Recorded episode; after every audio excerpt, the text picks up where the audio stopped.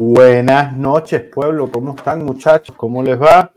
Este, bueno, nos reunimos hoy para hablar nuevamente de la Vecchia Señora, el mejor equipo de Italia. Si la Juve es el amor, pues este es nuestro templo.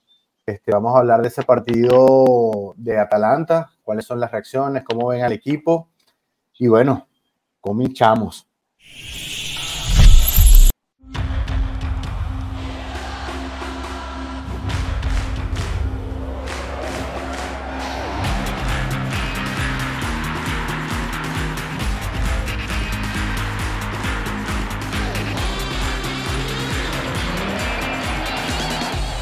Pueblo Juve.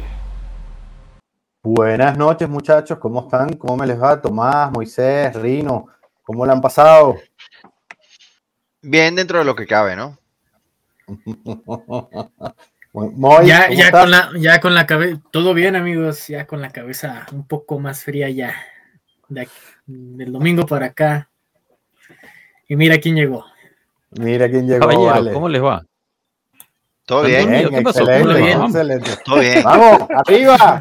Vénganse arriba, muchachos. Es que hay, hay ese silencio incómodo de que nadie quiere pisar a nadie. Eh, bueno, buenas noches. Igualmente saludarlos a todos. Y bueno, vamos a ver, vamos a analizar un poco y de cierta manera tratar de tomar lo bueno y seguir analizando lo malo para ver si tenemos la esperanza de que no se siga repitiendo y vemos otra cosa en el derby de la mole, ¿no? Eso, eso. Bueno, eh, mira, para, para, alimentar un poquito aquí, tenemos un nuevo miembro, Rey Duarte, se vuelve nuevo miembro de, de, Pueblo Juve, así que bueno, bienvenido Rey, gracias de verdad por, por ese apoyo, ese cariño, eh, y, también tenemos otro miembro ya aquí siempre presente, Danilone Martínez, no se pierde una, es espectacular, de verdad, saludos Pueblo, empate con sabor a triunfo, pero hoy ganó al chat José Manuel Di Santo Fuentes, saludos Pueblo aquí presente, se metió media hora antes de que empezara el espectáculo. José Felipe Orobello activo, Mondras, Andiamo, Pueblo. Hace tiempo que no viene en Mondra. Eh, Jefferson Escobar, saludos mi gente de Pueblo Lluvia, un abrazo. Qué guapo Tomás y qué feo fondo tiene. Mondra está transitando por el lado oscuro de la fuerza. sí, sí, sí. sí. se saludos. Esa línea muy delgada, ¿viste? Saludos al Capi Rafa, grande. Mira, aquí está Tomás, está, está mandando mensaje también. Eh, bueno, chicos, eh, nada, hay que hablar del partido, hay que hablar del partido y después hablaremos del, del, entorno, ¿no? Tratemos de separar esas dos cositas, o sea, hablar del partido como tal y después hablamos de, de todo lo que ha pasado en estas 48 horas que para mí han sido bastante surreal. Eh, empecemos, bueno, ¿qué les pareció? Aquí hay tres de los que estaban en el, en el directo del domingo, así que más o menos sabemos. Este, en el Guachalón. En el Guachalón, exacto, que ya está bautizado. Tiene bautizado nuevo nombre, así que si, si no lo conocen, tienen que pasar al Guachalón los fines de semana. Gracias a Tato por ese, por ese nombre. Pero bueno, me gustaría escuchar de, de Tomás y de, y de Moisés, ¿no? Que, que no los hemos podido escuchar sobre este partido en particular. ¿Qué les pareció la parte de fútbol? Después hablaremos de, del resto. Eh, no sé, empiezo, empiezo contigo, Tomás, que hacía tiempo que no te veíamos por aquí. Bueno, primero, feliz noche a todos. Gracias por vernos. Eh, ¿qué, te voy a decir, Joshua? Me pareció un mal partido. A lo que se jugó, se jugó bien defensivamente, pero el arco ni lo vimos. Bueno, Kiesa tuvo una en el primer tiempo y la falló. Con eso hubiese sido otro partido, pero son supuestos. También, Creo que salimos baratos al final. Salimos baratos por Chesney, por ese, por ese poste y por como le pasó hoy en el tercer gol, el tercer gol al United, al United, no me acuerdo, no, al Napoli el tercer gol del Madrid, que rebota en el palo y le pega che, y le pega a Meret, a nosotros no nos pasó y eso pasa el 99% de las veces. Entonces, para mí. O sea, que dieron autogol eso. No se lo dieron un autogol. A... Qué loco. Sí, porque es que primero rebota el, poste y, la dirección es que salga. Entonces, si le pega al portero, siempre se considera autogol. A mí también me sorprende eso, ¿no? Porque comúnmente lo dan como bola porque es rebote, o sea, se entiende que es un rebote. A nosotros no, a Chesney cuando el Sassuolo se lo dieron gol al Sassuolo. Bueno, pero eso fue que se le fue entre las manos. Bueno, se le fue entre las manos y después él fue el que lo mete, porque ya el disparo mm. del jugador ya lo había parado. No, pero. Lo que pasa es que aquí el rebote viene de un poste. No, y exacto, y cambia la trayectoria, porque como dijo Tomás, el, la, la trayectoria al pegar en el poste va hacia afuera. El que la tiene que volver a meter es el arquero, que va hacia adentro otra vez. ¿Qué es lo que pasa? O lo que pasó con Pérez, lo que pasó con nosotros. Sí, sí. Pero eso que le pasó Valverde es una locura. Y para la pelota, la pelota estaba afuera. Cuando la pelota cae, le pega en los pies y después entra.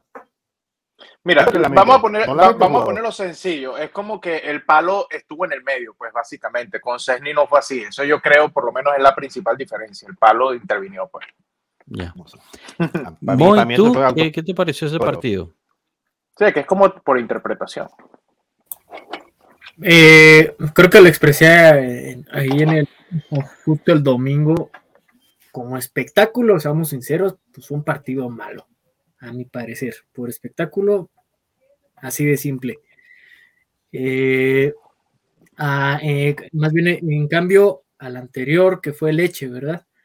Que ese equipo, más bien conjunto con Atalanta, trataron de defender, simplemente que Atalanta sí tiene esa capacidad de aguantar todo un partido, o sea, tiene una capacidad muy distinta a Leche para aguantar. Sin embargo, eh, comparto con Tomás, no se vio ataque. Si bien por ambos de los equipos, o sea, esto va para los dos, pero la Juventus no, no tuvo realmente más. Las visitas a Bérgamo sabemos que son complicadas, no solamente para nosotros, sino para cualquiera pero sí fue un partido que, vaya, mejor me, espero para comentar la segunda parte, como bien decía el Capi, entonces, hasta ahí. Fue un partido no bueno, sí se rescató un punto, eso, eso es importante, al final de cuentas eh, también estuve de acuerdo con un comentario que decía por ahí, estos partidos anteriormente se perdían, y sí es cierto, se perdían.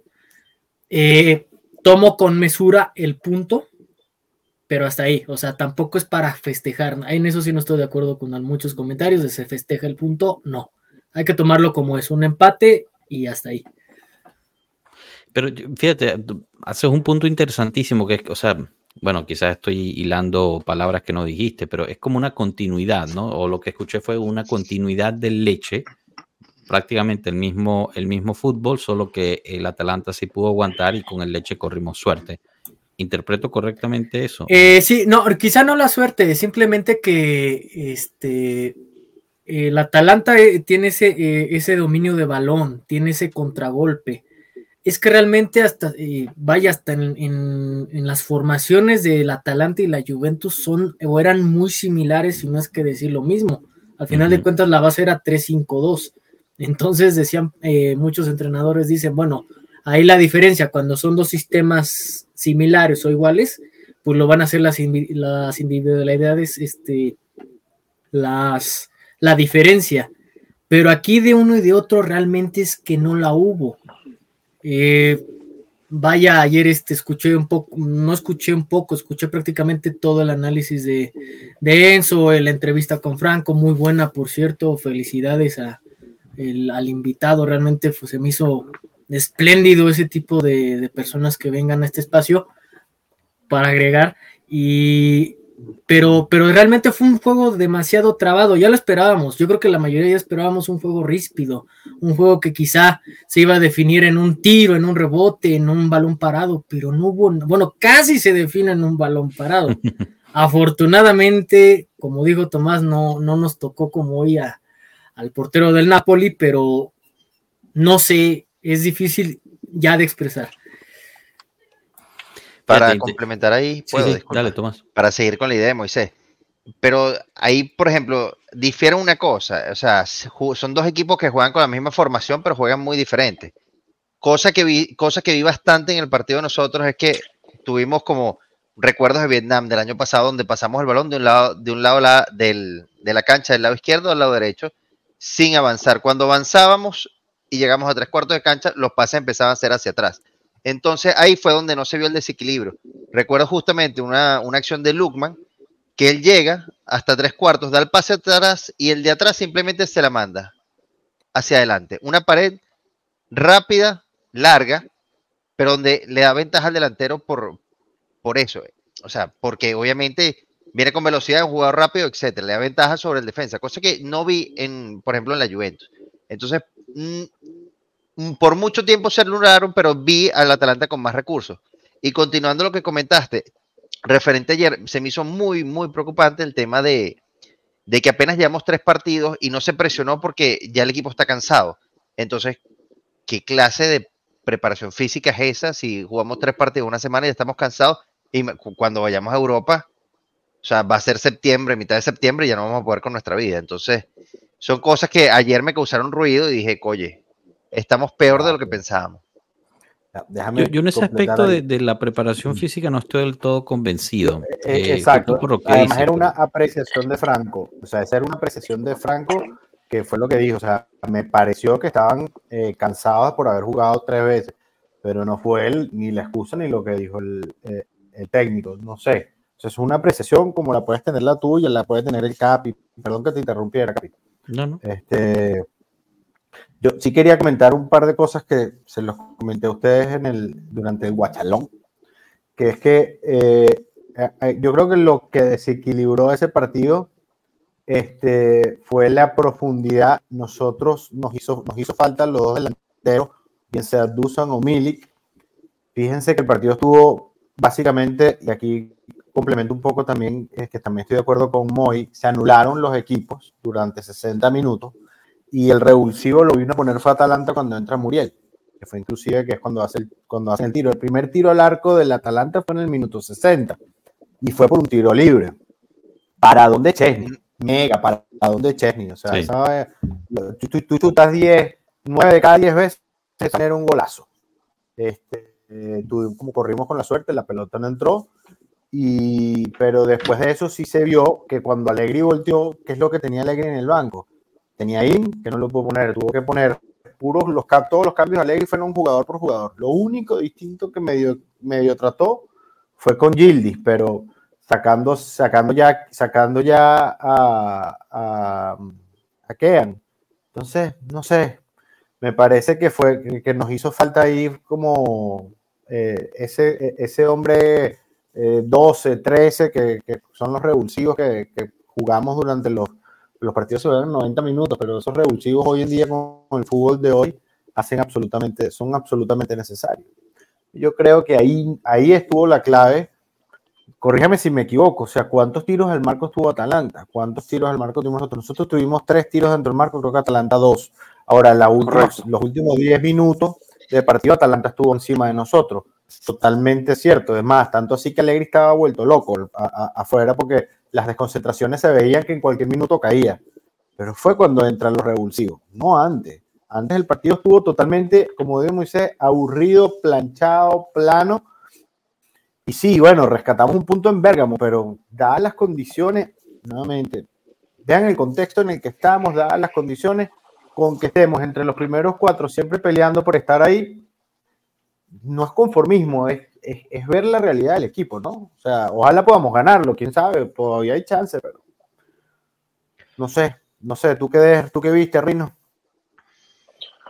Mira, para mí lo preocupante fue ver el estado individual de cada jugador, por lo menos si vamos desglosando parte por parte del campo, eh, yo esperaba mucho más de la asociación o la combinación King-Kiesa, porque a King se le vio en pretemporada muy bien físicamente, muy potente, más rápido. Se le vio que realmente está trabajando mucho en su físico, porque era una de las cosas que a veces se le veía extraño la temporada pasada, que entraba de recambio y parecía que ya entraba cansado.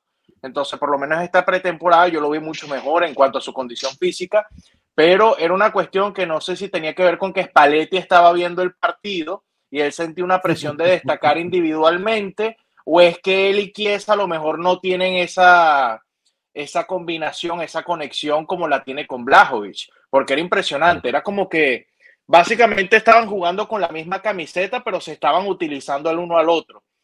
¿Quién aprovechaba que Kiesa corriera en vez de hacer paredes o conectarse, como para él llevársela más que él aprovechar el espacio de intentar algo. E igualmente Kiesa, Kiesa al ver que quien hacía eso, él repetía lo mismo. Entonces ya por allí tú ves que las pocas oportunidades que llegáramos a tener en el lado de Atalanta se complicaban por el hecho de que los delanteros no se entendían o no jugaban a lo mismo. Entonces esa es una precisión que yo tengo ahora en la media cancha, ya yendo bajando poco a poco, vemos que Rabiot tuvo el peor partido que le he visto en mucho tiempo. No lo vi ni en el ataque ni en la defensa, lo vi de cierta manera taciturno, en el limbo, como lo quieran llamar, porque era como que su aporte era muy nulo, se multiplicaba por cero. Básicamente todo lo que hacía lo erraba. O si no lo hacía era porque no estaba en el lugar adecuado. Era como que él no se encontró en la cancha. Entonces, al mismo tiempo, tú no puedes poner toda la presión a Fayoli. Mira, Fayoli, tú eres una promesa. Esperemos que tú hoy, que Rabio no hace nada, hagas todo. No, tampoco se puede porque estamos hablando de un jugador que tiene muy buena proyección, pero su realidad actual no es que estamos hablando de Kevin De Bruyne o algo por el estilo. Y por su cuenta, Locatelli, ¿cómo le podríamos exigir más cuando es un jugador que yo lo veo muy sacrificado? Porque estamos hablando de un jugador que juega fuera de su posición habitual, por lo menos en su trayectoria futbolística. Entonces, lo ha venido haciendo bien porque lo que lo ofrece uniéndose a la defensa o de cierta manera buscando espacio, no está del todo mal, porque a pesar de siempre se puede criticar algo, a Locatelli a veces le falta un poco más de, chispa, se podría decir, o que cuando está bajo presión parece que se, se desaparece, pero es algo que si te pones a ver, casi todos los jugadores en la media cancha lo hacen. Es como que ceden muy fácil ante la presión. Y cuando llegamos a la defensa, donde vemos más o menos lo positivo del partido vimos un orden táctico bastante importante, vimos que a pesar de que ellos tenían a De Keteler y a Lukman que presentan tanto habilidad como rapidez y hablamos de jugadores que han representado tanto el año pasado como este bastante peligro en el ataque, no hicieron casi nada. Y yo pienso que más allá de desacierto de ellos fue porque la defensa estuvo bastante imponente. Por lo menos Vi a Gatti muy bien conectado en la derecha con McKenny. Veo que tienen una asociación por lo menos defensiva bien, porque ambos como que de cierta manera se, se anticipaban mucho a los ataques que iniciaban por ese lado del Atalanta y se vio bien por ese lado. Y por otro, bueno, viendo a Bremer, Bremer estuvo sólido, uno que otro pase que hablamos con Rafa que no, digamos que pudo ser peor, pero que no terminó en nada terrible. Y Danilo como que sigo viéndolo intentando jugar a lo Bonucci. Muchos pases largos, le veo mucho ese intento, pero yo creo que no le está saliendo del todo bien. Y Cesny, como dijo Rafa también, el paradón que se tiró en el tiro libre fue espectacular. Corrimos con suerte por el rebote, pero sin embargo lo estoy viendo ya por muchos juegos consecutivos que esos disparos potentes al cuerpo, él no está sabiendo rechazarlos correctamente. Mucho a lo que es el área pequeña, mucho a esa zona donde están otros delanteros o atacantes del equipo rival y eso nos puede cobrar factura porque estamos hablando de que un equipo que tenga un peso ofensivo, ofensivo importante, cuando hayan esos segundos balones van a estar allí para meterlos. Entonces no podemos esperar que todos los partidos eso siga sucediendo. Definitivamente tiene que ser algo que tienen que trabajar. Sí, de, acuerdo contigo ahí. Bueno, en, contra Sassuolo nos costó, contra Atalanta no pudimos, eh, bueno, eh, Cup Miner se la comió y bueno, no, nos perdonó. Em, e, escuchándolos un poco, y disculpen que tuve que salir y volver a entrar, pero eh, me pregunto entonces, y, basado también en lo, que, en lo que habían comentado, que si nos estamos volviendo de cierta forma y, sorprendentemente, Blajovic dependientes, o sea, más bien dicho, la dupla Chiesa-Blajovic dependiente. Eh, porque igual, en el, en el, partido contra el Leche, Blajovic no juega de titular, es Milik el titular y, nos costó, nos costó esa parte de, la, ofensiva, ¿no? Nos costó generar, crear. Eh, mientras que el Blajovic, aunque, aunque juegue mal, pues sigue siendo un, punto ahí de referencia. Saludos amigos, Manolo QEDP. Bueno, un abrazo a ti, Juan Diego. Em, no, no, sé, no sé qué opinen al respecto sobre, sobre eso. Eh, Tomás, tú estabas a punto de intervenir y me metí. No vale para nada. iba a comentar lo mismo del Sassuolo, del tercer gol del rechazo de Chesney al, a la cabeza. A la cabeza. Del atacante. Sí, bueno, básicamente, pues. Bueno, hay cosas que te puede pasar un día, pero no te puede estar pasando toda la temporada. Que eso es lo que me refiero cuando lo resalté. Ya van varias veces, o sea, no es algo eventual. Bueno, pero van dos partidos. Tampoco es buena idea sacar conclusiones con apenas siete jugados y, y dos que dos que se jugaron mal pues el Sassuolo fue terrible y, este tampoco es que se jugó el mejor fútbol del mundo. Y para recordar que, por ejemplo, el Atalanta, creo que en el minuto 4 o 5, Zappacosta se come una solo. Solo, solito, solo, que nadie entiende cómo eso no va al arco, pero bueno.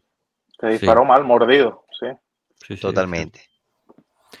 Chicos, bueno, eh, yo creo que bueno, el partido ya, ya lo, ya lo cubrimos, ¿no? Aquí es donde me gustaría mm, pues abrir la, la siguiente fase, ¿no? Que es la fase más picante, que es de, de, de, todo lo que se ha visto en los, en los últimos dos, tres días. Eh, me gustaría compartirle algunas ideas, algunas cosas que he estado pensando en los últimos días y, y abrir el debate, ¿no? Porque realmente quiero, quiero escucharlo a ustedes porque necesito entender. Yo estoy realmente asombrado y un poco perdido con lo que, con lo que está pasando, así que espero me puedan ayudar. Se empata en Bérgamo, eh, estoy de acuerdo con, con Moisés eh, que, que, no hay que celebrar un empate, ¿no? Yo creo que no es la idea. Eh, no creo que las declaraciones de los, de los jugadores hablaban de celebrar un empate. No estoy diciendo, Moisés, que eso fue lo que tú dijiste, pero mucha gente sí lo decía. Sino más o menos decían lo mismo, ¿no? Se, se pudo sacar un empate en Bérgamo eh, basado en lo que se creó, ¿no? Eh, yo no soy de los que piensa que porque te llamas cierto equipo, entonces ya de fino empieza el, partido y ya llevas un gol a favor. Yo creo que los partidos hay que jugarlos, ¿no? Completos, los 90 minutos. Y, y hay, que, y hay que también respetar al rival, por bien que sea, eh, ¿sabes? El Atalanta o lo que sea. Si, ¿Cuántas veces los hemos usado para elogiar a Gasperini y al, fútbol que, que, que, juega. Entonces, cuando juegan contra nosotros, no son del nivel, pero cuando sí juegan, eh, cuando sí juegan con alguien más, entonces sí son del nivel, me parece un poco raro eso.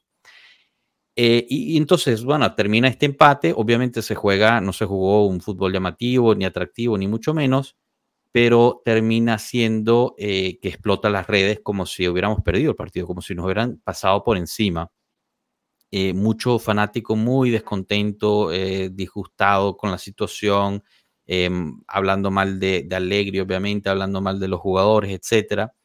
Y ahí es cuando yo empiezo a, no entender, porque hace un mes estábamos hablando espectacular del equipo, a, estamos dándole todas las, las, este, la, no sé, regalía y todo, o sea, celebrando a Mañanelli, que era el nuevo dios en el banquillo, entonces, ¿qué pasó? O sea, no puede ser que Mañanelli siga ahí. No, o sea, los jugadores son los mismos, etcétera. Eh, y, y, al final uno regresa y, y, como yo dije, bueno, déjame regresar a la base. ¿Qué pasó? Empatamos. Ok, perdimos. No, empatamos. Ok. ¿Se sacó un punto? Sí.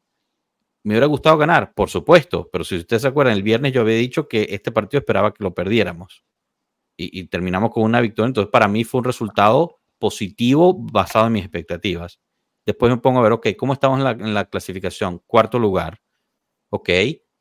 ¿Por cuántos puntos al primer lugar? Cuatro. Ok. Jornada, siete. Faltan 31 juegos. Y estamos hablando de un acabose. O sea, porque eso es lo que se escuchaba en las redes. Acabose.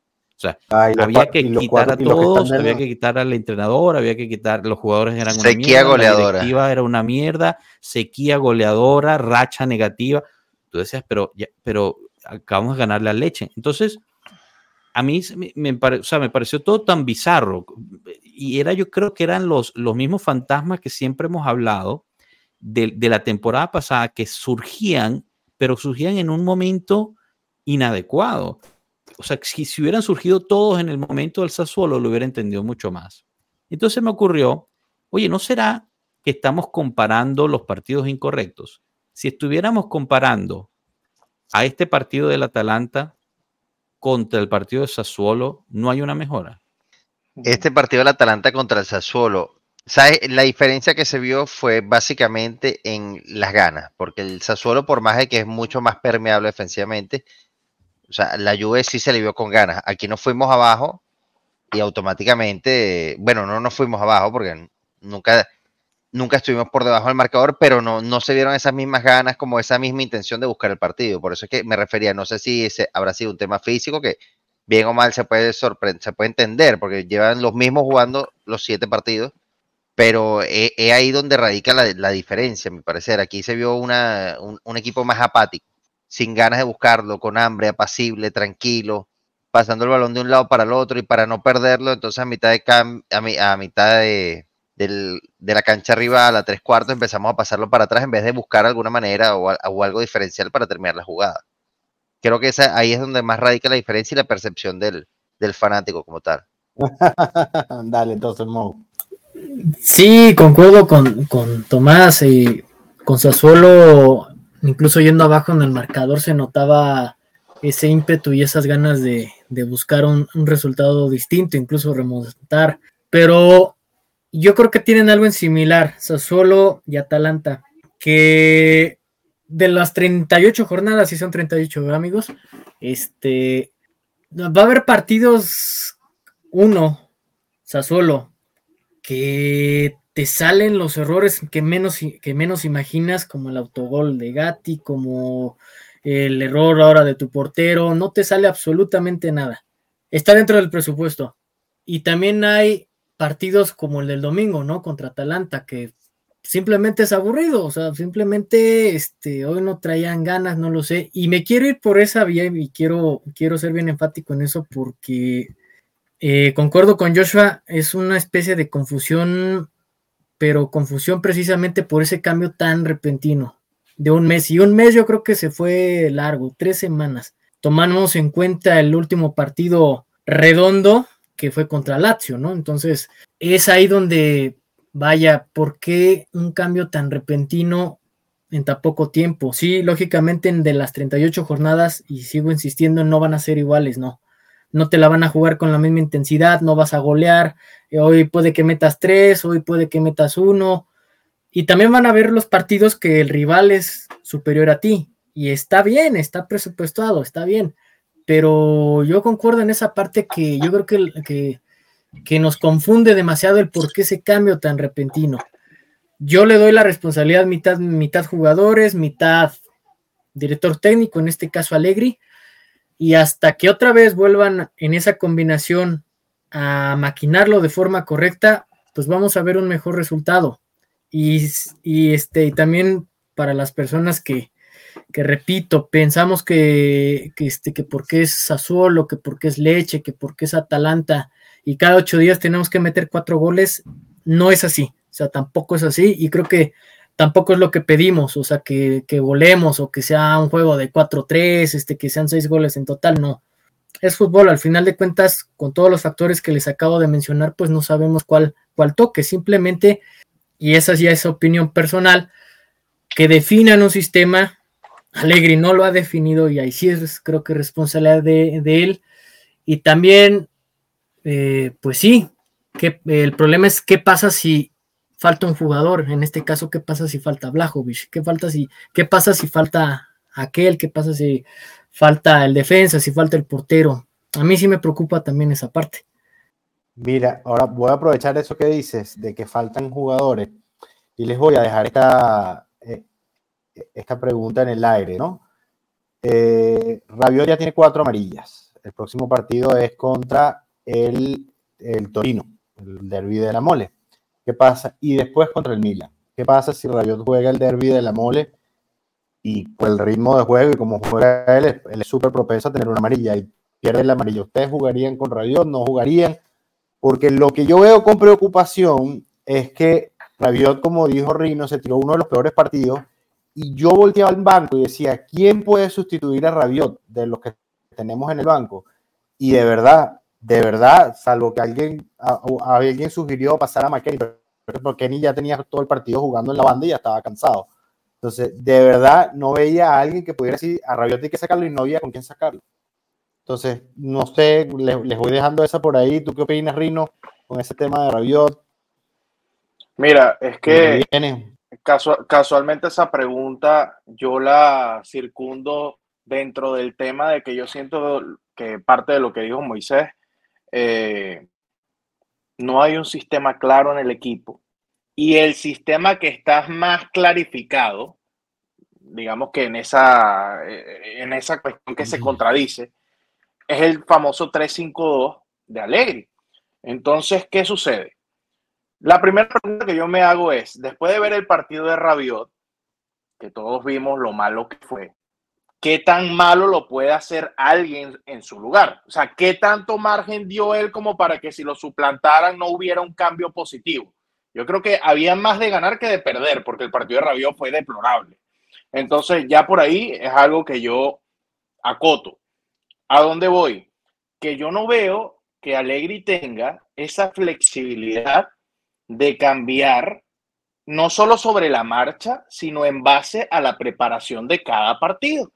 Yo pienso que él viene jugando a lo mismo siempre, pero no veo como que si a mí me preguntas desde que llegó Alegri o desde el pre-Alegri hasta hoy, hay un cambio positivo, hay un proyecto, hay una proyección. Mira, si agarramos un task list, una lista de tareas, hay check marks donde tú dices, mira, hemos mejorado esto, ahora Rabio hace esto, o yo sinceramente no veo una progresión o algo que sea realmente remarcable. Que tú digas, mira, es que es muy notable que ahora en defensa somos súper sólidos y que para hacernos gol tiene que ser un milagro. No lo hay.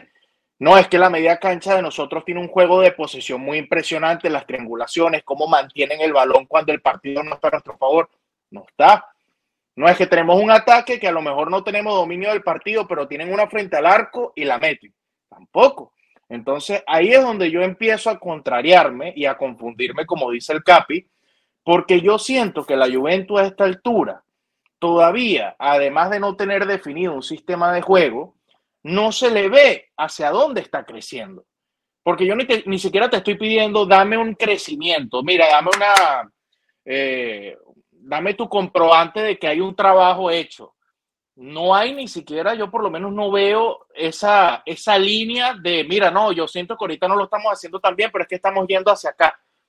Se entendería cuando estamos hablando de una transición, pero yo ahorita quisiera entender qué transición estamos haciendo, hacia dónde, a qué, en qué nos estamos queriendo convertir, cuál es la idea de Alegre, cuál es el fin último. Si a Alegre le decimos, mira, tranquilo, nadie te va a despedir, nadie va a dudar de ti, todos los partidos, no importa el resultado, vamos en la, en la misma página. ¿Hacia dónde nos llevas? Eso es lo que yo quisiera saber, porque ahora mismo no veo eso. Entonces yo siento que él no lo hace mal, yo siento que él no quiere hacerlo mal, porque mucha gente piensa ya que él es como el anti él está allí para destruir el equipo internamente, pero tampoco hay que verlo tan extremista. Pero yo pienso entonces, ok, Alegri, creo en ti, amo a la Juve, fino a la fine, pero cuéntame, ¿qué vamos a hacer? Entonces ahí es donde yo mismo me cuestiono y digo, es que en serio está complicada la situación. Y no solo en el nombre a nombre, porque yo digo, la culpa no podemos tirar todo al técnico. Tiene que haber una parte física, tiene que haber una parte psicológica, que es otra que yo siento que mucha gente no toma en cuenta últimamente. El factor psicológico juega, muchachos, somos seres humanos. No sabemos quién está en un bajón, quién está en una depresión, quién está viviendo un momento donde a lo mejor no se siente del todo bien y eso afecta. Y cuando muchas personas están sufriendo la misma situación, eso se contagia. Entonces hay que ver cómo está el vestidor de la Juve, porque yo siento que a lo mejor, como te digo, Allegri puede tener muchas intenciones y a lo mejor los jugadores habrán bajado la cabeza cuando les toca, porque no están en la misma página del técnico, pero hay que llevarlos a ver en qué estado emocional y físico están en ese momento, luego de haber complacido lo que se le pidió porque volvemos a hablar nuevamente de lo que hablamos durante el partido. Hay muchos jugadores jugando fuera de posición. Locatelli está básicamente incursionando. Claro, ya es una incursión que tiene una, trayectoria, como lo hemos venido viendo, porque no es nuevo, desde que está alegre y él los tiene así. Y vemos aquí esa hora de delantero que, como bien dije durante el partido, por fundamento básico sabe meter gol, por fundamento básico sabe correr, sabe posicionarse, pero una transición. El tipo toda su carrera la ha hecho en la banda, sabe cómo desequilibrar, cómo arrastrar marca, todo en la banda. Entonces ahora volverlo a ubicar en otra posición lo lleva a, que, a tener un proceso de adaptación.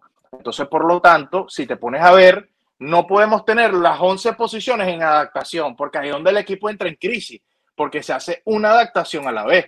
Entonces yo quisiera saber cuál es la adaptación o en qué se está trabajando ahora mismo. Por lo menos ese es mi punto de vista. Pero o Chiesa lo está haciendo mejor que el año pasado. Y McKenny también.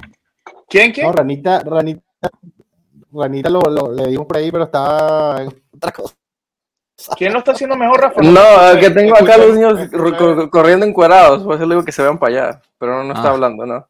Aparte no vi el partido, entonces no, no, no. No, y, estoy, estoy, de acuerdo contigo por lo menos con lo que dijiste de McKenny. McKenny se le ve progreso, pero lo que yo digo es el progreso grupal porque el individual. No, no, está bien. Pero que van a haber días claro, pero cuando yo te digo de McKenny, es en general el equipo poco, pero ha tenido el mejor arranque el desde, desde que ganamos el último escudeto. El último escudeto. Sí, pero es que va más allá de los resultados. Lo, que yo digo va más allá de los resultados. Yo no te estoy hablando resultadistamente hablando. Pero, pero no, no, pero está bien. Pero, pero, pero óyeme una cosa. Entonces, McKenny, yo creo que lo está haciendo bien cuando, cuando te refieres a lo de los cambios. Creo que Kiesa le sienta mejor exposición de moverse por como segunda, como segunda puta y moverse por todo el frente de ataque. Lo está haciendo bien porque está marcando goles. Este, McKenny no ha hecho ningún partido malo. Este, yo creo que si hay una. Y, y Locatelli ya tiene una temporada encima y además también ya está jugando la misma posición en la nacional.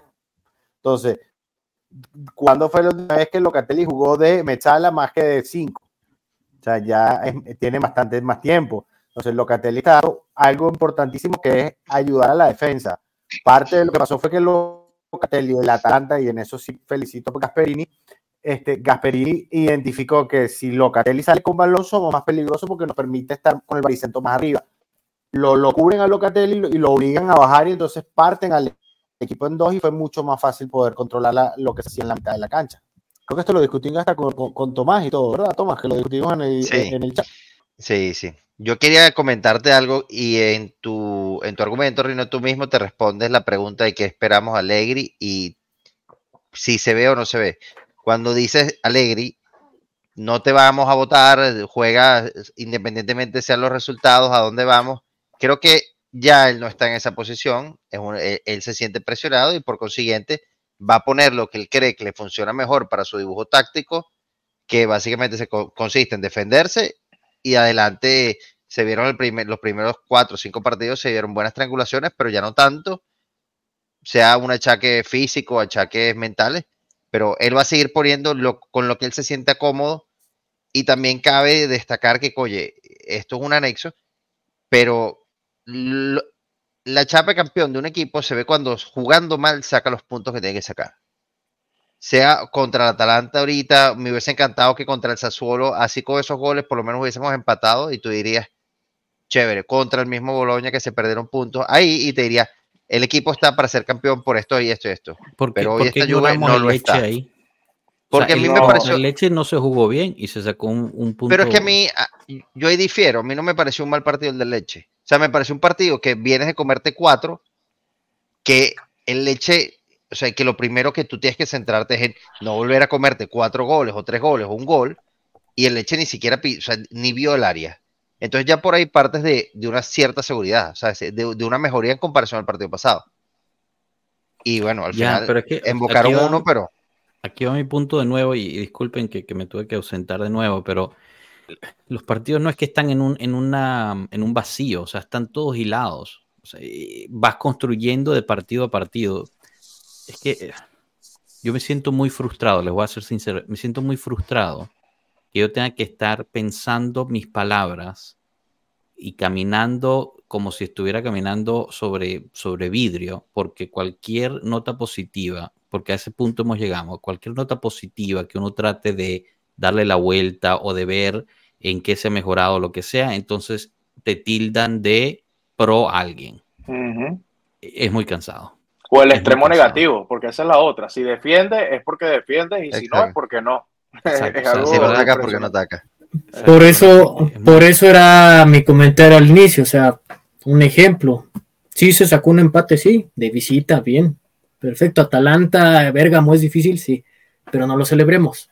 O sea, si no tenemos el balance de esas dos, repito, es, es solamente un ejemplo, vamos a estar mal en cualquier aspecto o en cualquier debate que podamos tener. Y yo tengo ese problema, ¿sabes? Que yo siento que tenemos un problema de percepción. Estamos viendo todos los partidos muy mal. O sea, es como que yo siento que antes de ya jugarlo, ya de cierta manera, Allegri, para sentirse en su safe zone, en su zona segura, ya él ve todos los rivales complicados. Y yo pienso que tampoco. O sea, yo entiendo que cada equipo tenga lo suyo. Yo entiendo que la Juve por, por trayectoria y por lo que representa tanto como para nosotros los fanáticos como para lo que ha sido a nivel de historia de fútbol, es un equipo que ha sido dominante. Ahora, no estoy llamando a que la Juve domine el, la liga, no estoy llamando a la Juve a que sea la de siempre, que no tenga bajones, porque eso es algo que humanamente es imposible. Pero yo digo, ya yo me estoy cansando y al igual que el Capi también me empiezo a frustrar cuando jugamos contra Spezia. No, es que es un muy buen equipo, muy buen entrenador, muy bien trabajado. Cuando jugamos con Sassuolo, no es que es un muy buen equipo, está muy bien trabajado. No es que jugamos con el Leche porque lleva tres partidos buenos, no es que es un partido, es un, es un equipo muy bien entrenado, muy bien trabajado. Entonces nosotros somos lo opuesto nosotros no estamos ni entrenados ni trabajados para ninguno de esos partidos, porque cuando ellos nos vienen y nos ganan un punto o nos ganan tres, quiere decir que nosotros nos preparamos peor que ellos. Porque no puede ser que todos los partidos sean casualidad tampoco. Ese es el punto donde no quiero llegar. Y no quiero ser el villano, ni tampoco lo quiero ver todo. Pero ¿qué quieres que diga Alegre? Estos son unos pendejos que no saben jugar fútbol y vamos a ir con todo. Obviamente no. Tampoco, tampoco. Pero pienso, pienso que, que de cierta manera hay que saber cuándo somos favoritos y hay que saber cuándo hay que atacar, cuándo nosotros somos los que venimos a proponer. Pero yo no estoy. Yo pero no un director técnico nunca va a decir eso en una conferencia no, de prensa. pero es que yo no, yo no lo estoy diciendo ni siquiera por lo que él diga o lo que exprese vocalmente. Estamos hablando de lo que demuestra en cancha. Pero porque ya lo que él dice es más como una justificación. Disculpa que te, interrumpa y bueno, le quería de, dar la bienvenida al señor Alavé que ahorita acaba de tomar una llamada. Pero o sea, ¿por qué solo enfocarse en el Atalanta o en el Sassuolo? O sea, ¿por qué no enfocarse también en lo que sí se propuso? O sea, tú las preguntas que se Sigo aquí idea. Este, por si quieres ir estúpido. Interrumpe espectacular, de verdad. Excelente. O sea, ¿por qué? Por qué eh, ¿A qué juega Allegri? Oye, yo vi el primer partido, el primer tiempo del, Sassuolo, del, del Udinese, yo vi una Juve diferente. Yo vi una Juve que proponía unos externos que pivoteaban con los internos y, y les hicieron tres hijos al Udinese. Entonces ahorita ese no cuenta, ese no cuenta porque ya pasó, entonces no cuenta, solo va a contar el último partido que jugamos. Bueno, ok, eh, contra la Lazio, que supuestamente era nuestro primer rival de, nivel, también vi un, un, fútbol propositivo, vi un fútbol que controlamos, vi un fútbol de pivoteo, de triangulaciones espectaculares, un fútbol de pase a primera, un equipo que reaccionó inmediato cuando cayó el gol por culpa de, de Bremer, ¿verdad? Eso también lo voy a olvidar. Lo voy a olvidar porque solo voy a solo voy a estar pensando en el último partido. Y estoy ya convencido de que todo lo que tenga que ver con la Juventus es una mierda. Y estoy convencido que todo lo que tenga que ver con el entrenador es una mierda. Y estoy convencido que todo lo que tenga que ver con los jugadores es una mierda. Y tengo las agallas de decir que soy fanático de la Juventus. Estoy cansado. Señores, la división solo ayuda a los demás.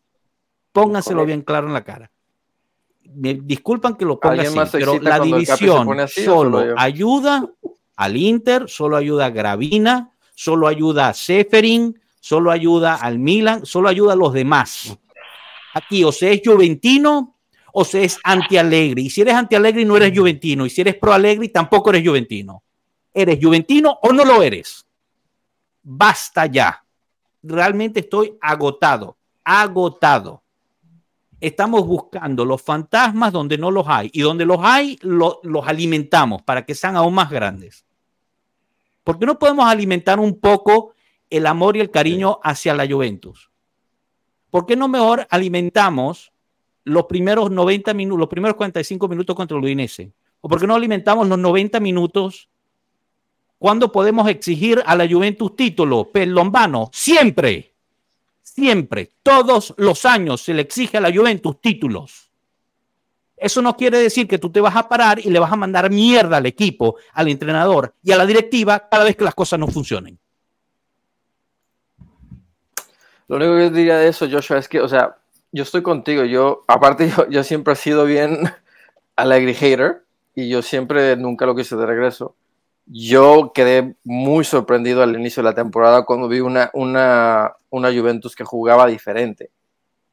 Ah, lo único que yo estaría del lado de la gente que está ahorita hablando mierda es que el problema sería si no regresamos a ese fútbol que alcanzamos a ver de los partidos que tú dices.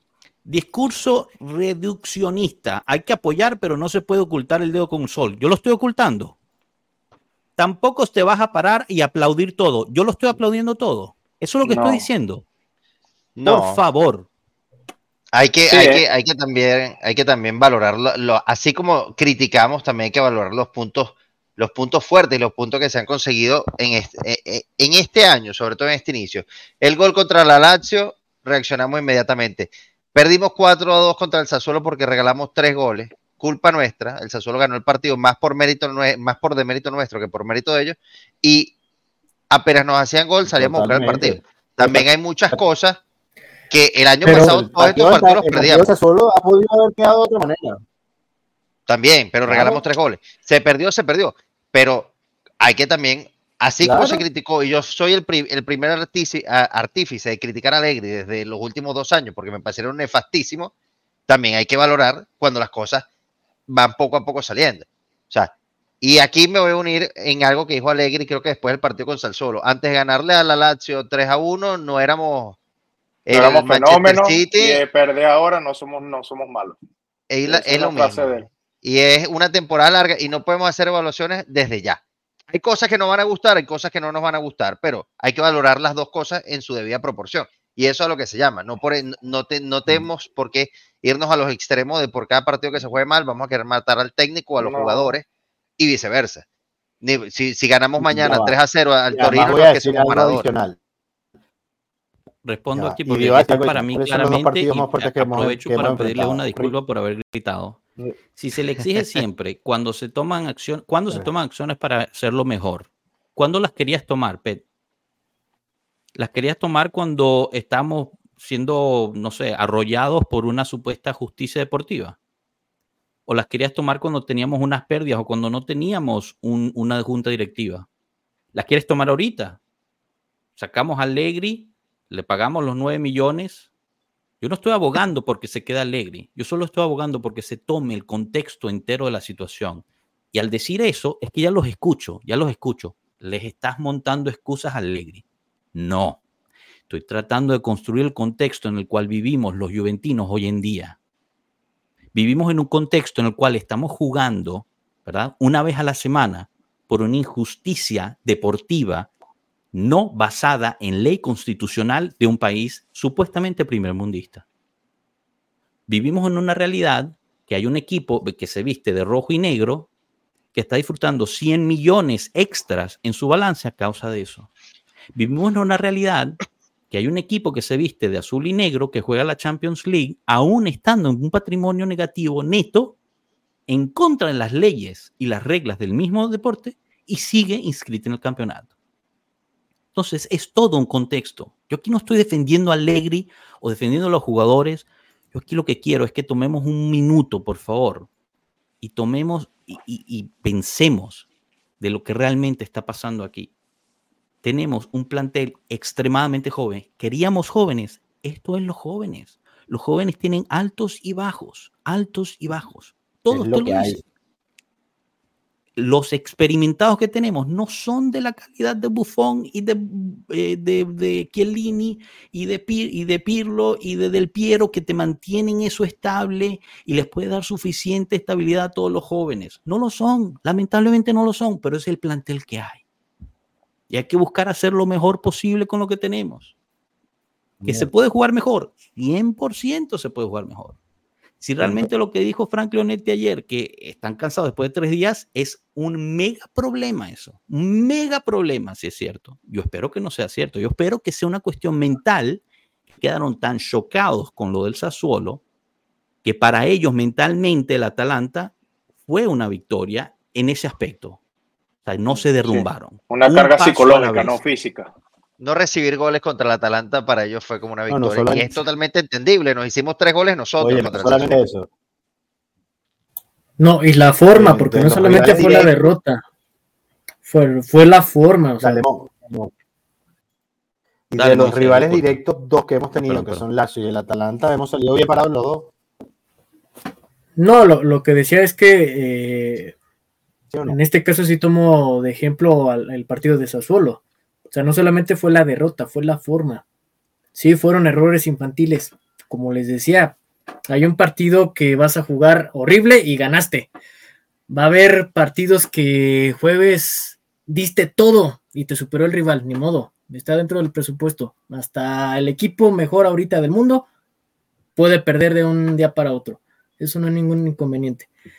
El problema fue la forma, y es cierto, o sea, es lógico, yo creo que cualquiera de nosotros es, oye, me, me ocurrió esto, pues hasta que recupere la confianza al 100%, hasta que otra vez vuelva a conectar y hasta que estén todos dentro de, de sí en el sistema o no, como los ponga a jugar Allegri, hasta en ese momento. Para mí el juego del próximo sábado sí es clave, porque viene un receso otra vez, que también en lo particular soy enemigo de esos malditos recesos, son una chingadera, como decimos aquí, no sirven para nada más que para lesionar jugadores, pero se tienen que, se tienen que jugar, vaya, o sea, la convocatoria eso no, no falla, ¿no? Pero bueno. Esa foto de Tato a mí me emociona, parece que estaba en el high school borracho, hecho mierda, ahí en una esquina. de, esa foto hay varias, varios, bastante pelos menos y varios niños más. Sí, no, imagínate, eh. la joyita esa foto. Bueno, chicos, yo, yo aprovecho también y, les pido una disculpa porque a mí me hierve la sangre y me sale lo del sur de Italia y empiezo yo a, vociferar. Para nada, bienvenido sea. a mí me excita. Bueno, sí, pero no a todos y, también no, merecen, no contigo, ¿Eh? Perdón, no te, no te escuché, disculpa. El Cano estaba excitado contigo, Capi. A ver, Cano, después de la llamada, que eh, decidiste tomar una llamada aquí en el directo, Sí, la escuché, escuché todo, escuché todo. Estaba escuchando. No, yo sé, pero, pero era una llamada importante, me imagino. Sí, concerniente a mi hijo. Ah, es muy este, importante. Pero eh, nada, nada, me, da gusto entrar y, ver a la gente alebrestada. Me gusta el desorden, me gusta el caos. Nada, güey. Diseños hermosos de personalidad, entonces gracias por estos momentos y gracias por, por el debate, ¿no? Y al final de cuentas, eh, te entiendo a ti, este, entiendo los comentarios en contra, entiendo los comentarios a favor, o sea, yo soy un güey que trata de volar con bandera de jajaja por toda la vida y la neta me ha funcionado mucho, ¿no? Entonces, em, yo creo que, muchachos, eh, lo que les digo en el chat y es, las cosas como son, el equipo está como está, eh, el entrenador es el que tenemos, y, está bien que exijan y está bien que se enojen, o sea, también está bien, pero yo creo que una de las únicas cosas que creo que es a lo que más se refiere el CAPI, no se trata tanto de diferir y de tener diferentes tipos de, de discurso cada quien, porque si yo les doy mi discurso, los voy a acabar mandando a la verga a todos, a la vergamo. Entonces, Em, se trata de, entender en la diferencia que al final de cuentas todos buscamos lo mismo y es salir adelante del bache en el que estamos, porque llevamos en este bache tres años, pero es un bache que llegamos posponiendo desde la llegada de Cristiano Ronaldo. O sea, esta, esta situación iba a pasar en algún momento u otro. Íbamos a perder, nos íbamos a caer del pedestal y sabernos levantar iba a ser lo más difícil. Es como todo en la vida. Es como todo. Si te tropiezas, te caes y duele. La cosa es, levántate y sacúdete. Y si te cuesta tres años levantarte, tres años te va a costar. A los demás equipos les tocó esperar nueve años para tener posibilidades de poder aspirar a un escudeto. Nueve años de espera. Nosotros llevamos tres. Y en esos tres años, en dos años, llegamos a ser tercer lugar y por una justicia, injusticia deportiva, nos quitaron ese mérito. Y está bien, ¿sabes por qué? Porque presupuestalmente no hubiésemos tenido la capacidad de poder competir en Europa. No tenemos el equipo completo, la rosa está corta, no tenemos jugadores de perfil elevado, tenemos jugadores que están en, en una curva de aprendizaje y hay que tenerles paciencia también. O sea, hace días, hace, no, perdón, no hace días, hace meses, mm. nos la pasamos diciendo que Allegri no quería jóvenes y que no quería jóvenes y que no quería jóvenes y que no quería jóvenes y que no quería jóvenes. Y todo el mundo criticaba a Allegri porque estaba en contra de los jóvenes. Y ahora la plantilla completa casi son jóvenes. Y, entonces es como un círculo vicioso, ¿sabes?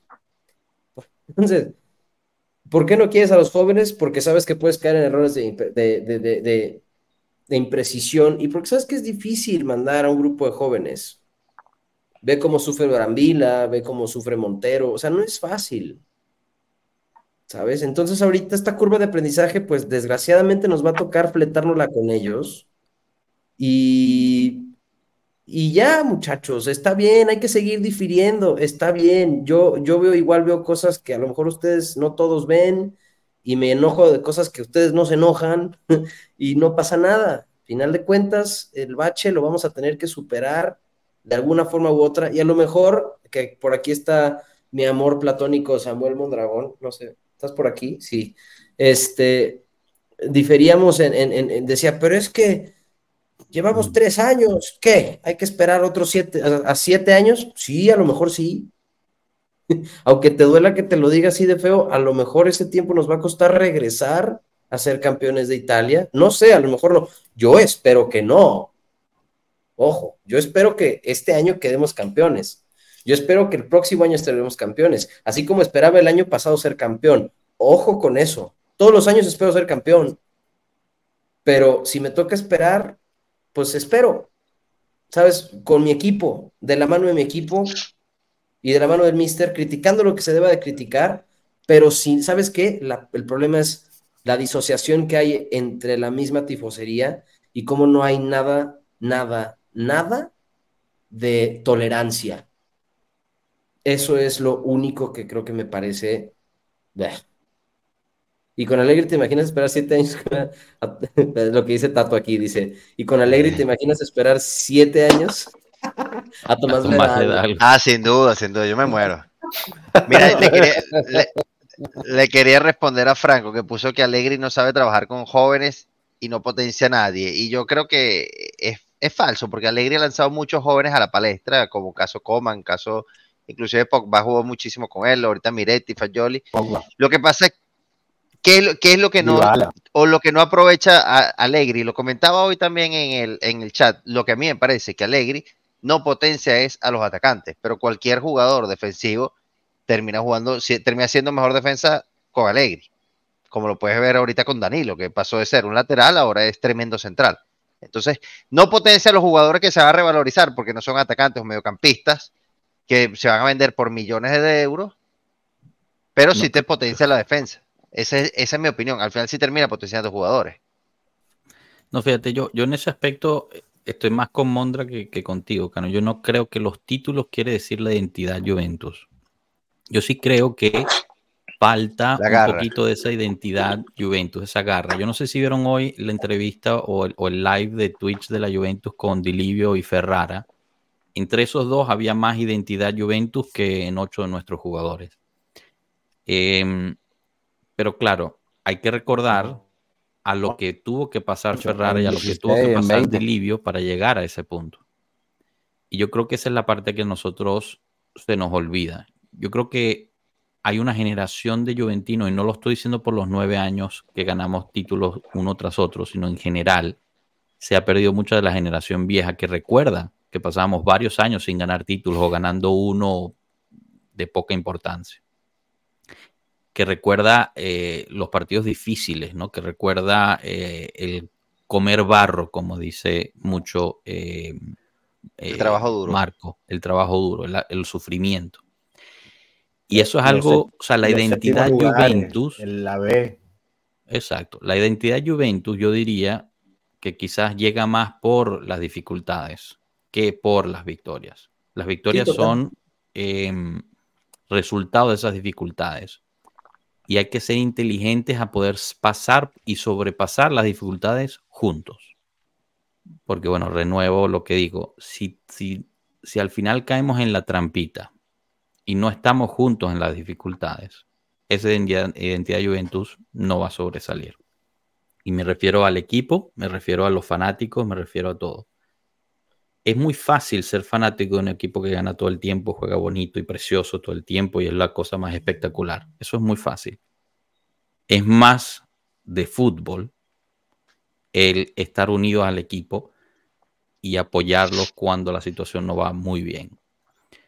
Yo no estoy diciendo que eso es excusa, ¿no? Obviamente las críticas constructivas siempre son bienvenidas, pero la palabra clave ahí es constructiva por ahí en el grupo, en el de amigos de pueblo de WhatsApp, dijeron algo que creo que es lo más acertado que han dicho respecto a la directiva. Dijeron que hacía falta alguien de fútbol en la directiva, una figura de fútbol en la directiva. Y creo que es absoluta y totalmente correcto. Yo estoy totalmente a favor de eso. Hace falta una figura deportiva. ¿Cómo ven? ¿Ustedes qué opinan? Pero ¿En qué sentido? Un jugador. ¿Por, por, Elcan o va por ahí este no, no sé. Llámalo del Piero. No, llámalo del Piero. del Piero. Un biche presi, o sea, alguien que, te dé la identidad, que te, que te hable de juvenilidad, alguien que te hable y te represente, que represente el peso de los colores del pasado, de la historia, que vaya, hable con los jugadores, porque realmente yo sí creo que eso era lo que Nedved hacía ir a hablar con los jugadores, decirles, esto pesa la camiseta, este es el peso de la situación, porque yo creo que el único hombre deportivo de la institución en este momento se llama Massimiliano Allegri y Cristiano Giuntoli, que se está incorporando y que está en un proceso de adaptación.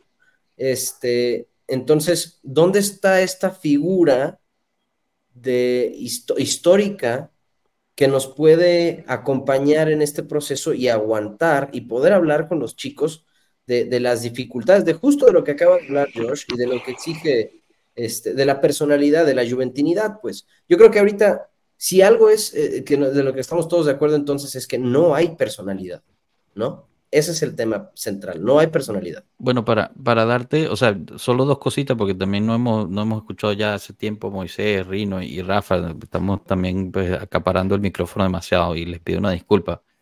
Pero, o sea, para dar un ejemplo, la epítome de juventinidad en la Juventus ahorita la lleva encima en términos de qué, de total entendimiento que qué quiere decir ser de la Juventus, la lleva encima un niño de 20 años y un niño de 18 años. Fagioli y Miretti.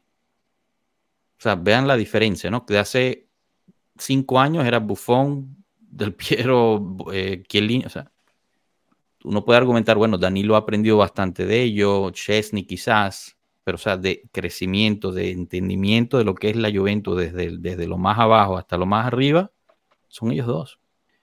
Moy, Rino, Rafa, algo que añadir, disculpen de nuevo, demasiado aquí aguantando. Bueno, yo, yo te voy a decir una frase sumamente famosa que la hizo Winston Churchill, que decía, if you're going through hell, keep walking.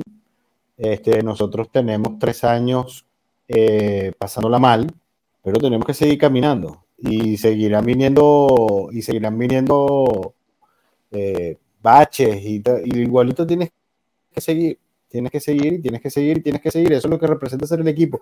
Y en algún momento regresaremos a otro ciclo, probablemente difícilmente sea nueve años otra vez, pero regresará a otro ciclo donde ganaremos y ahora volveremos a perder y vendrán jugadores y se irán y vendrán técnicos y se irán y vendrá pero lo importante es que ahí está el equipo y el equipo va a estar ahí y va a seguir estando ahí.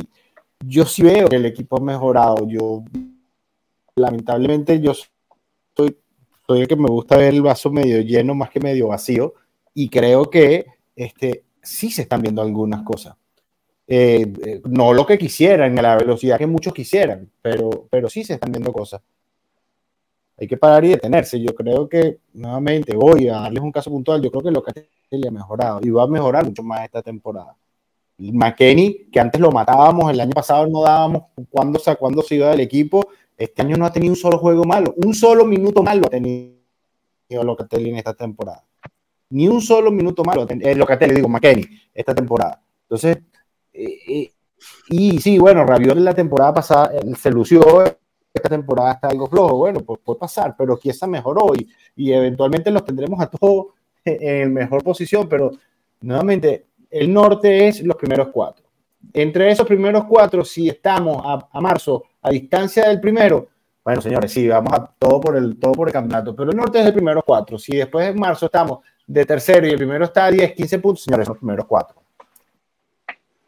Ya, esto tienen que tenerlo, eso tienen que tenerlo presente porque es el contexto actual del equipo. Listo, se los dijo la defensa, se los dijo el técnico, se los ha dicho, se los, se los dijo Franco Linetti, se los han dicho los, periodistas. Ahí es donde estamos parados.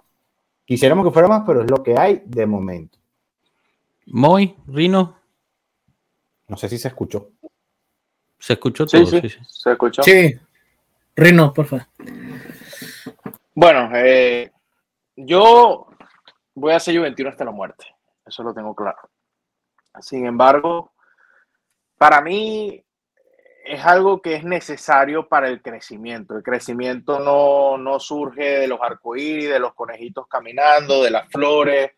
El surgimiento surge, valga la redundancia, de el trabajo duro, de, de, la autocrítica, que es algo que para mí siento que a este equipo le falta muchísima, le falta muchísimo bajar la arrogancia en muchos aspectos, bien sea individual o grupal, y yo siento que si ya hablamos de eso, ya estamos hablando de un problema que tiene un peso que arrastra bastante.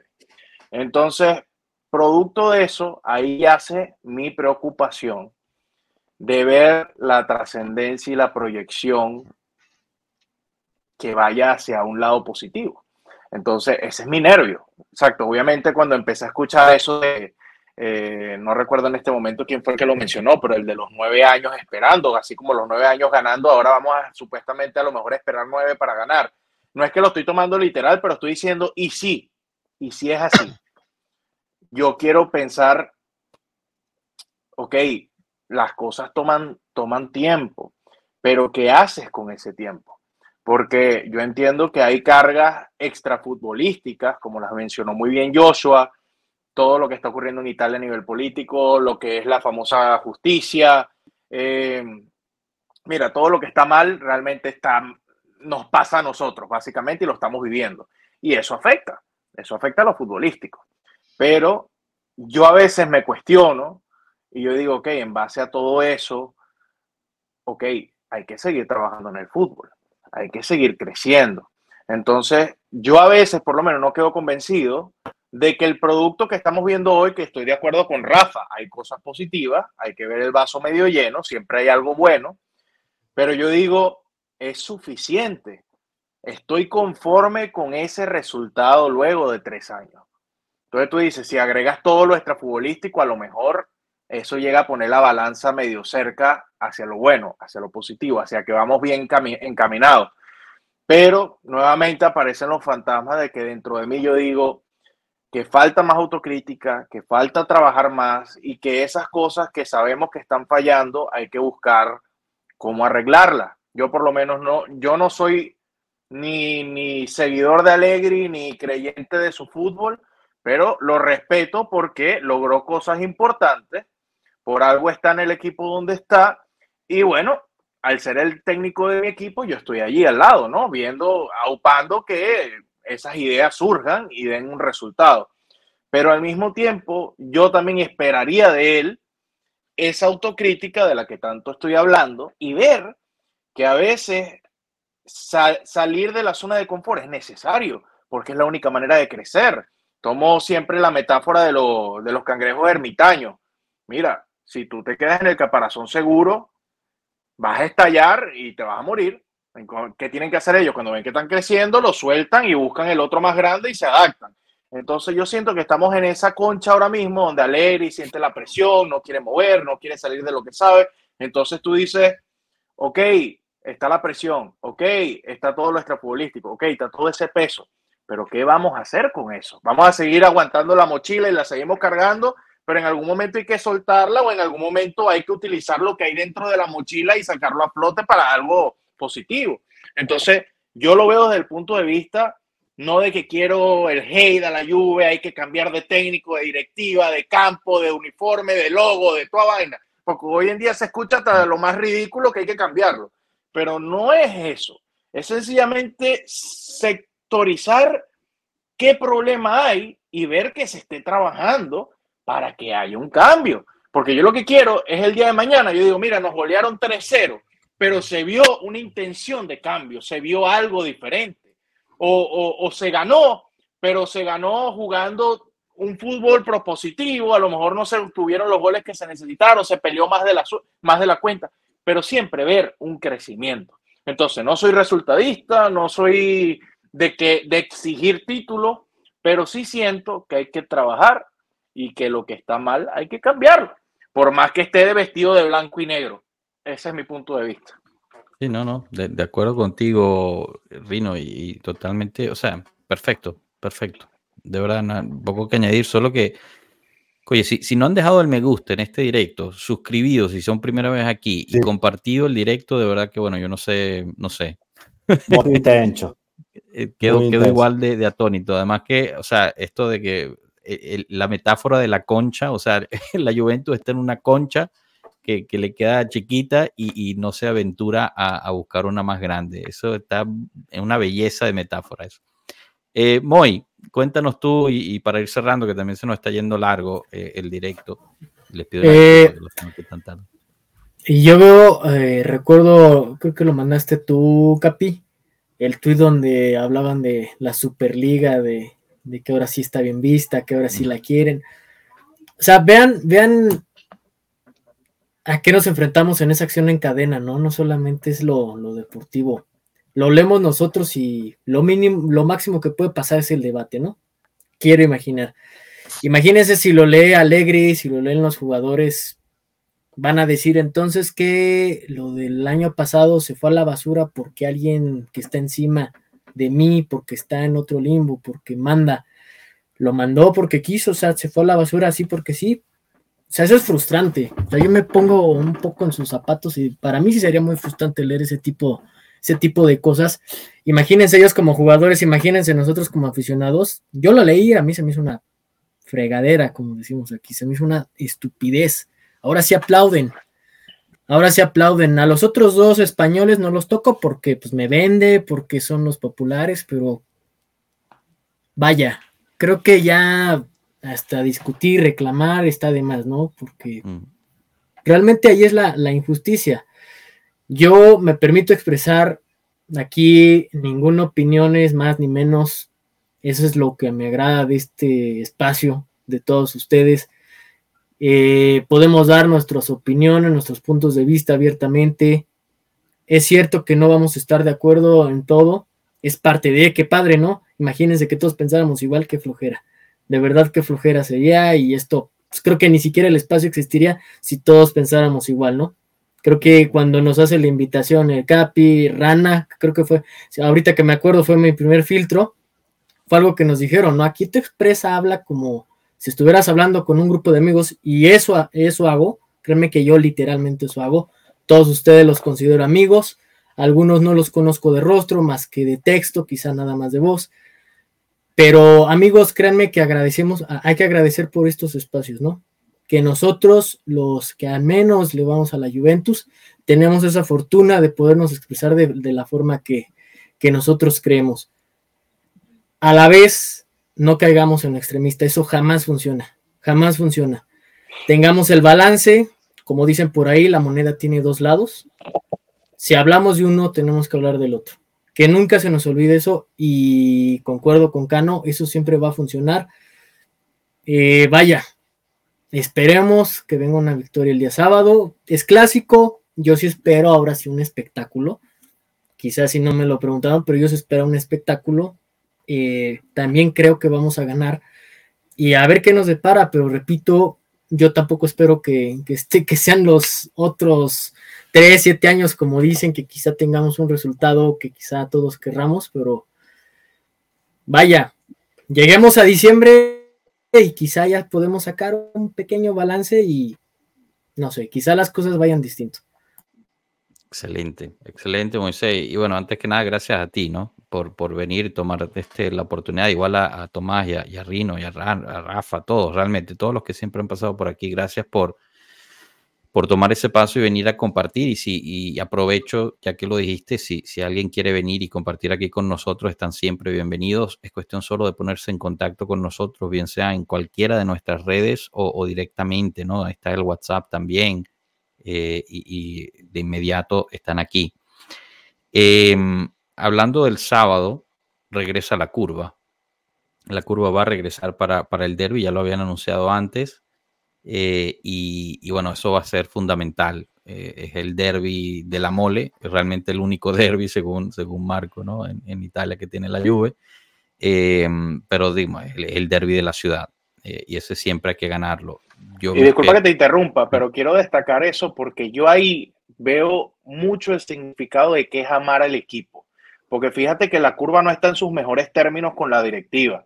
Fíjate que todavía no se han cumplido los requerimientos, no se ha llegado como un punto medio, pero sin embargo, la curva, a pesar de que no está del todo contenta tanto con la directiva como, como quizás como está jugando el equipo, sabe en qué momento el equipo la necesita y ahí está. Eso a mí me parece algo fundamental también. Sí, sí, te doy la derecha en eso. Creo que se podría hacer más esfuerzo por ambos lados. Yo creo que como fanático parte de la frustración que sentimos es también con, con el club porque el club también podría hacer un esfuerzo hacia la curva, al igual que la curva hacer un esfuerzo hacia el club. Y los dos están muy eh, renuentes. resistentes, renuentes de eso. Muchachos, regresa la curva con todo, banderas, tambores, etcétera. No.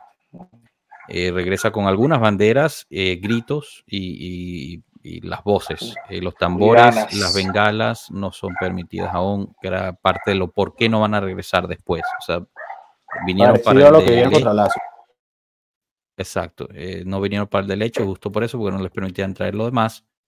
Eh, vienen para este sábado y después ya no regresan hasta que puedan traer o celebrar como ellos quieren. Eh, igual forma, te digo, em, este, podrían ambos lados ser un poquito más flexibles.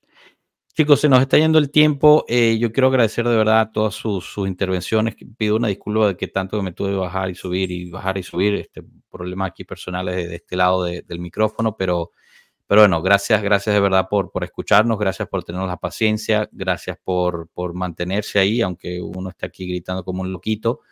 Eh, gracias Tomás, Rino Moisés, de verdad, por, por haber tomado el tiempo de venir y, estar con nosotros un, un rato aquí en la noche. Gracias, Rafa, por el apoyo y, a, Cano y a, Rana también. Muchísimas gracias a todos los que estuvieron en el chat, un chat muy, muy activo, de verdad, muy, opiniones buenas por, por todos lados. Eh, y bueno, espero se, se lleven un poquito de aquí. El mensaje de Pueblo Juve ha sido el mismo desde un principio. Eh, es, un, es una plataforma, una herramienta donde puede llegar cualquier juventino de habla hispana y no, porque también hemos tenido habla de inglés, italiano, cualquiera. Em, y, es, es un mensaje de unión, es un mensaje de, amor, es un mensaje de apoyo. Y, siempre hemos dicho que aquí lo que nos une son los colores blanco y negro. Todo lo demás no importa.